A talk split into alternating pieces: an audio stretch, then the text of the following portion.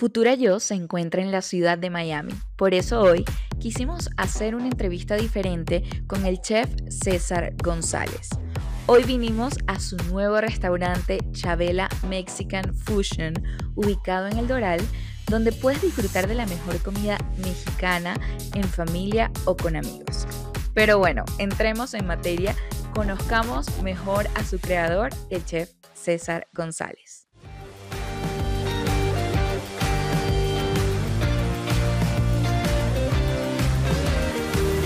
Hola a todos, bienvenidos a Futura Yo y como ya muchos saben y los que no nos conocen, Futura Yo es un espacio en que nos encanta brindar herramientas tanto a los jóvenes como a los profesionales y también los emprendedores de cómo proyectarse futuro y ser mucho más visionarios.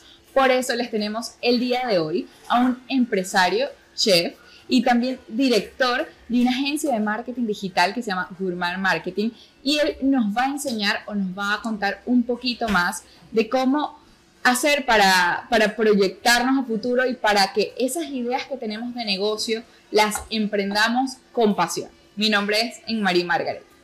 Así es, María. Mi nombre es Andreina González. Y hoy estamos súper contentos de darles la bienvenida a César González. César, bienvenido a Futura Yo y qué rico compartir contigo este espacio, además en tu restaurante. Bueno, encantado de tenerlos por acá. Me fascina haberlas conocido. Tenemos como una hora tratando de empezar hablando y hablando y hablando. Sí. Pero bueno, gracias por venir.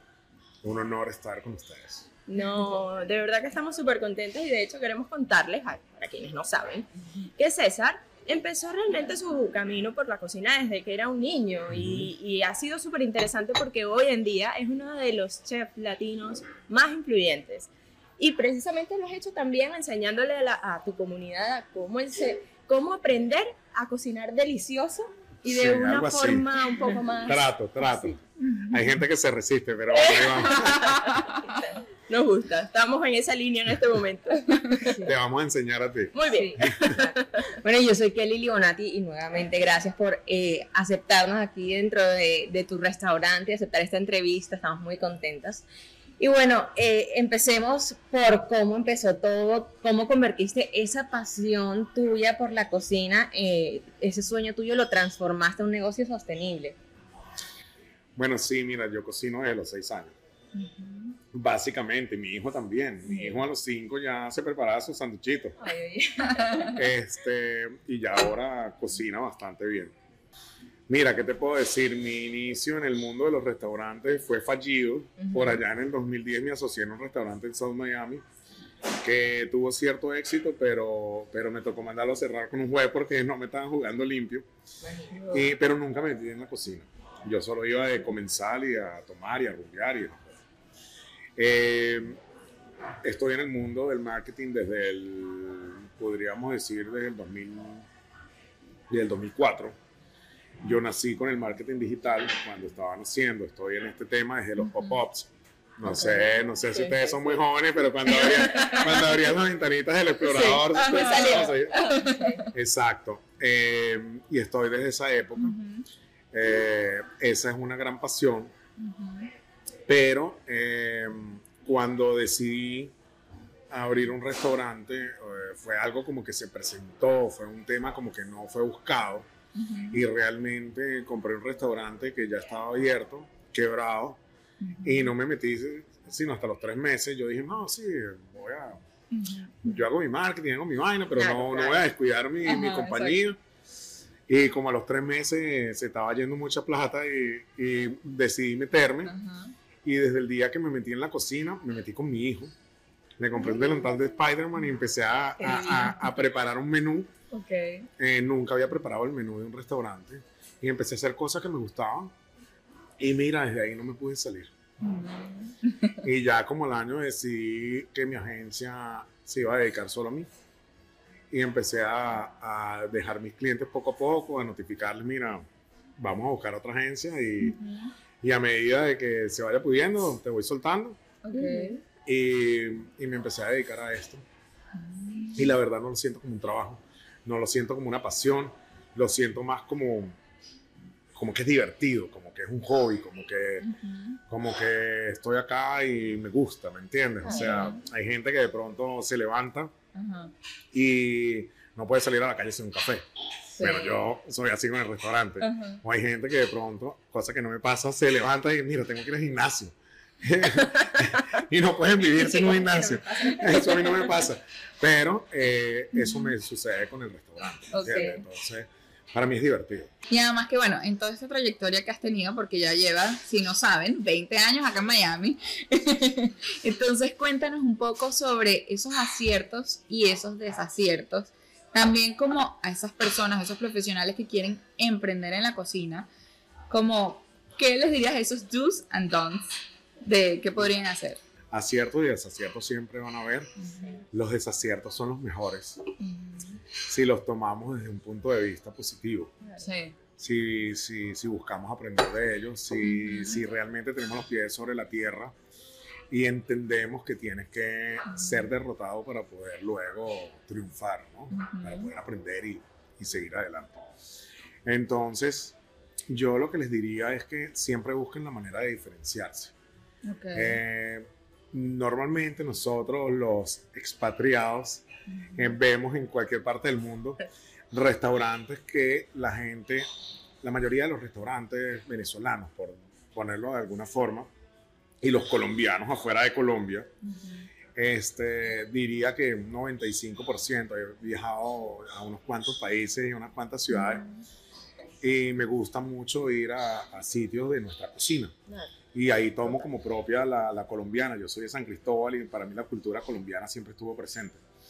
Entonces, eh, yo lo que veo es comida como muy casera, comida como que, no, mi abuelita se había preparado una arepa y me dijo, ¿cómo? Y me monté una arepa.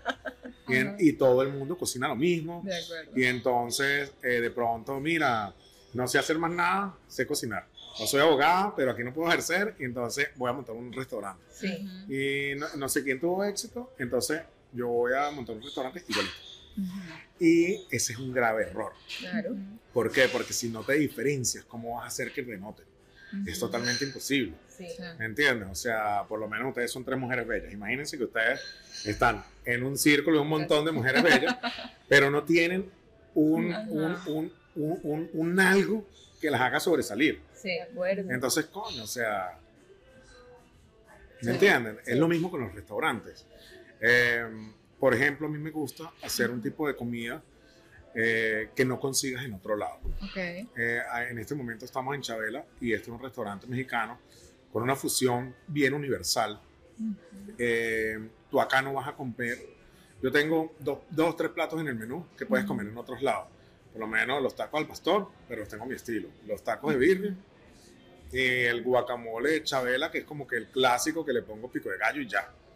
Pero del resto de los 85 platos que tengo, todos son 100% originales. No hay platos que vayas a conseguir en otro lado.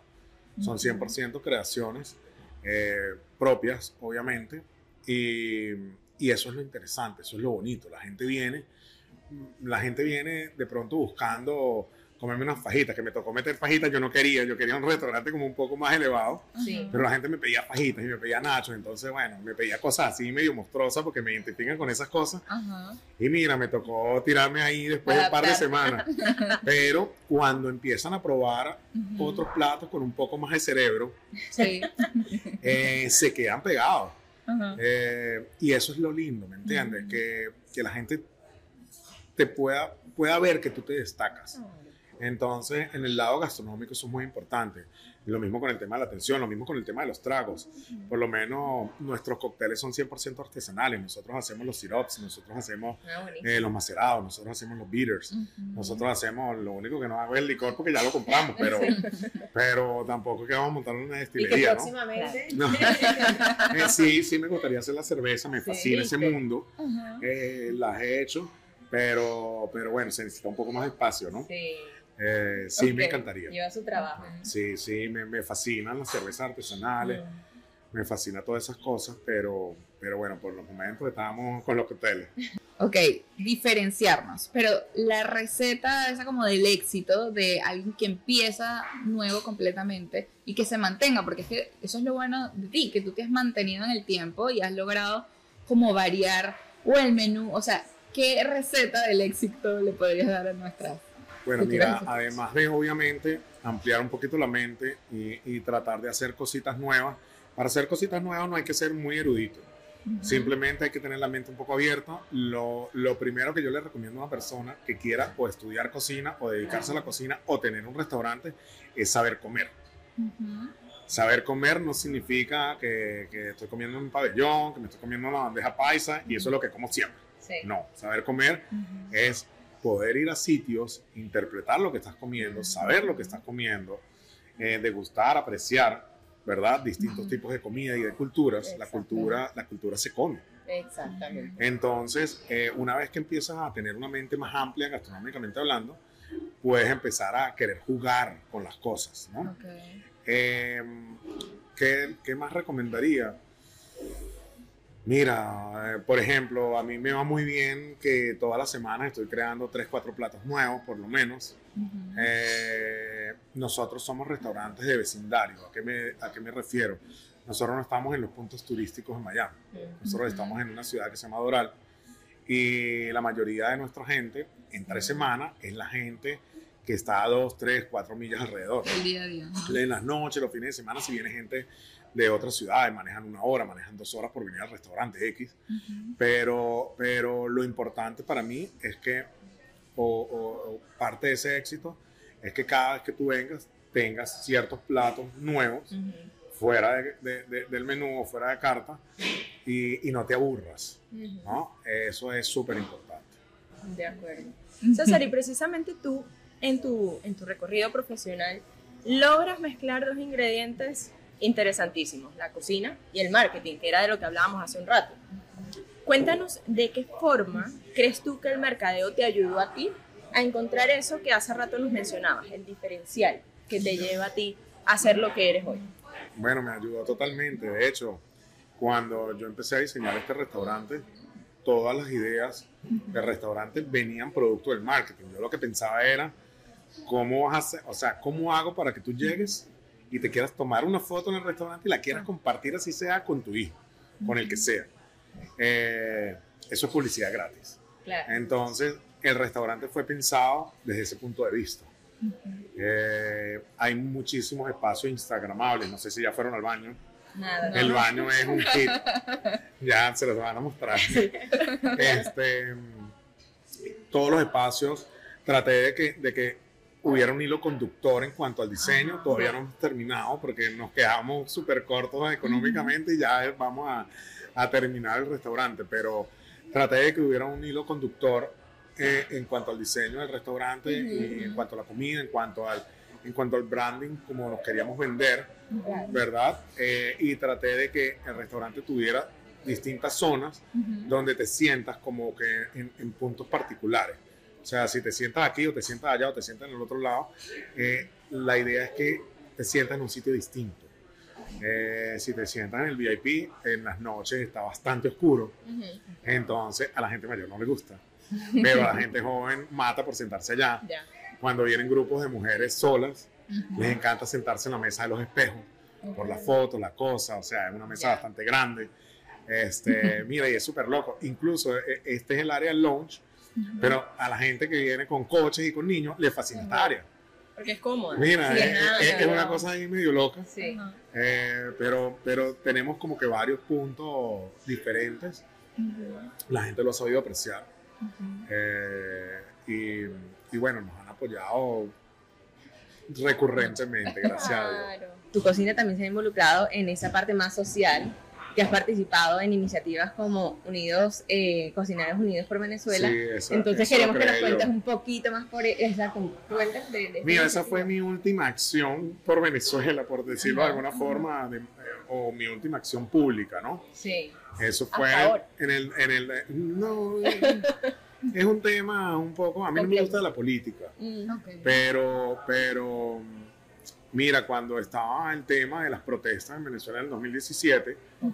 eh, yo estaba en contacto con varios diputados eh, y, y decidí comenzar una campaña para mandarle apoyo a, a estas personas que estaban luchando por nosotros, en nuestro país, este, y a varias eh, organizaciones de esas que atendían médicamente Ok. o que auxiliaban a los heridos y todo Ujú. esto, ¿no?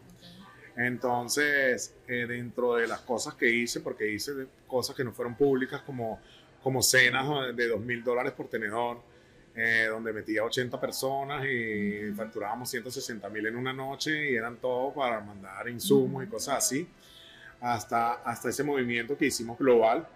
Fueron un montón de países, en este momento no me acuerdo, pero lo tienen en Wikipedia. Este, se unieron muchísimos restaurantes. Fue una cosa que hicimos casi que en 48 horas. Ok. Eh, lo lancé, se me ocurrió con, con un chef amigo mío Sí. de, de, de- de Tobar, de- del Táchira también, Ajá. eh, peruano venezolano, que se llama José Luis Chávez. Él tiene un restaurante súper exitoso en Nueva York. Entonces, bueno, conversando decidimos lanzar esto y el apoyo fue abrumador. O sea, esa noche él, él agarró y se vino una vez a Nueva York. Y yo publico en la mañana, mira, en la noche toda la gente de los restaurantes nos vemos en el restaurante. Ujú. A las 10, cuando todo el mundo cierre, ok. Y era un lunes, un martes, una vaina así. Y mira, ese día llegaron como ciento y pico personas. Este, y todos, no, yo me uno, yo me uno, yo me uno. Y el tema fue, eh, hubo tanto ruido a nivel de social media que nos tocó abrir remoto a, a- a- a- a que mucha gente se uniera desde otros países. Y bueno, la idea era que en un par de horas, porque nosotros vivimos el día a día, ¿me entiendes? Entonces la idea era que, que la facturación de un par de horas fuera exclusiva para esta causa. Ya. Y, y mira, recolectamos una buena suma. Lo bonito fue que, que, que- fue un movimiento interesante. Este, pensaba tener una segunda edición, pero bueno, ya todos sabemos cómo es el tema de la política en Venezuela y ya nos dimos cuenta que estábamos un poquito engañados. Sí. Ok. Entonces, bueno, eso se frenó lamentablemente. Qué, qué, qué bonito que se pudo construir, o sea, en 48 horas, eh, o sea, donde tú ves que en realidad la gente este, sí se preocupa, ¿sabes? Por, por ayudar a los demás y como quien dice, querer es poder. Entonces, bueno, tú tuviste la ayuda, empezaste Mira. con esto, pero tuviste ayuda por todas partes. Fue súper chévere porque yo pienso que, que fue algo único en nuestro país el que un movimiento de cocineros en el extranjero, en Venezuela se unieron varios con mucho temor y yo les pedí que no lo hicieran de manera pública. Sí. Este, pero fue muy bonito eh, conseguir gente en Australia, gente en Japón, gente en, o sea, en todos lados. Eh, que, que- que sintiera que el problema que estaba pasando realmente nos correspondía a nosotros también. Y, y honestamente fue, fue súper, súper, súper chévere. Hubo gente en, en- en ciudades donde tal vez no habían restauranteros venezolanos Sí. y nos mandó colaboración. Mira, no estoy comiendo ahí, pero yo quiero pagar mi plato, yo quiero pagar mi cosa, yo quiero colaborar con lo que pueda. Ujú. Eh, eh, hubo cocineros que, que, mira, trabajo en un restaurante X y quiero colaborar y quiero mandar y quiero esto. Eh, la verdad es que eh, esa experiencia fue súper enriquecedora y jamás Claro. la olvidaré. O sea, fue, fue increíble. No, ya, bueno, ahí conectaste un poco como que el corazón con, eh, con lo que La es la, la cocina, que es la pasión. Entonces también queremos saber un poco para ti, como la cocina, cómo se conecta con el corazón y cómo hace sentir a las demás personas que comen tu comida. Bueno, eso es parte del tema diferenciador. Si tú cocinas de una manera emocional, Ujú. el comensal lo va a percibir. Es, es algo que considero que es así. O sea, no, para mí no hay debate. Eh, estoy 100% seguro, ¿no? Y la mayoría de mis platos son, nacen de, de- de- de sueños, nacen de que estoy manejando y se me ocurrió algo y mando un voice de inmediato para que me quede lo que quiero hacer. De hecho, de, lo- de los platos que hice para el evento de anoche, eh, uno se me ocurrió el día anterior a las 5 de la mañana, me desperté y dije, esto es lo que voy a hacer, lo anoté. Y el otro se me ocurrió manejando, me paré en un semáforo y grabé una nota de voz. Y mira, fueron un éxito. Así son la mayoría de mis platos. Pero la cuestión acá, o sea, es muy interesante porque también cuando uno llega a una casa o, o sea, te invitan, hablábamos ahorita, cuando te invitan a la, a la, a la, a la cocina es porque eres una visita muy bien, bienvenida. Eres alguien de confianza. Exacto. Entonces, ¿cómo haces como eh, esa conexión tuya, cómo empezó desde chiquito eh, para nutrir también lo que tú hacías, tu creatividad, que se lo transmitieras a las demás personas en tu cocina. Eh, yo creo que la creatividad se va a dar, en mi caso. La creatividad hay gente que la tiene innata y hay gente que la cultiva. Sí.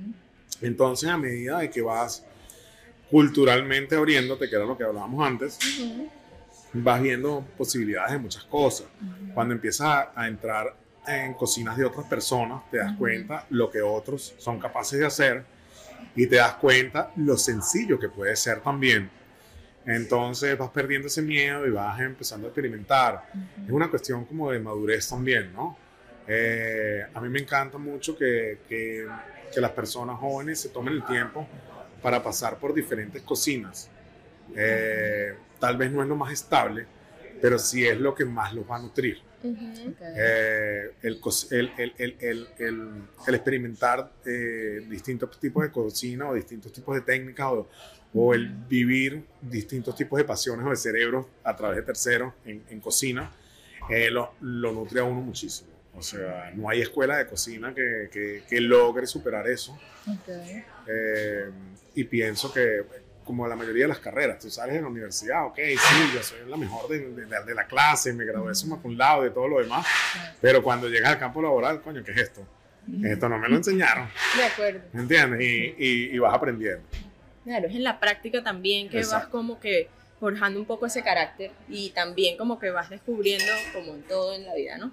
Eh, en qué, qué se te da mejor, porque también a veces creemos que Sí. eh, somos buenos o que llegamos a nuestro tope en determinados aspectos, pero entonces en la práctica es que vamos viendo que tal vez hay otras áreas también que podemos ir explorando más. ¿no? Nos vamos descubriendo también De nosotros como personas, nuestros talentos.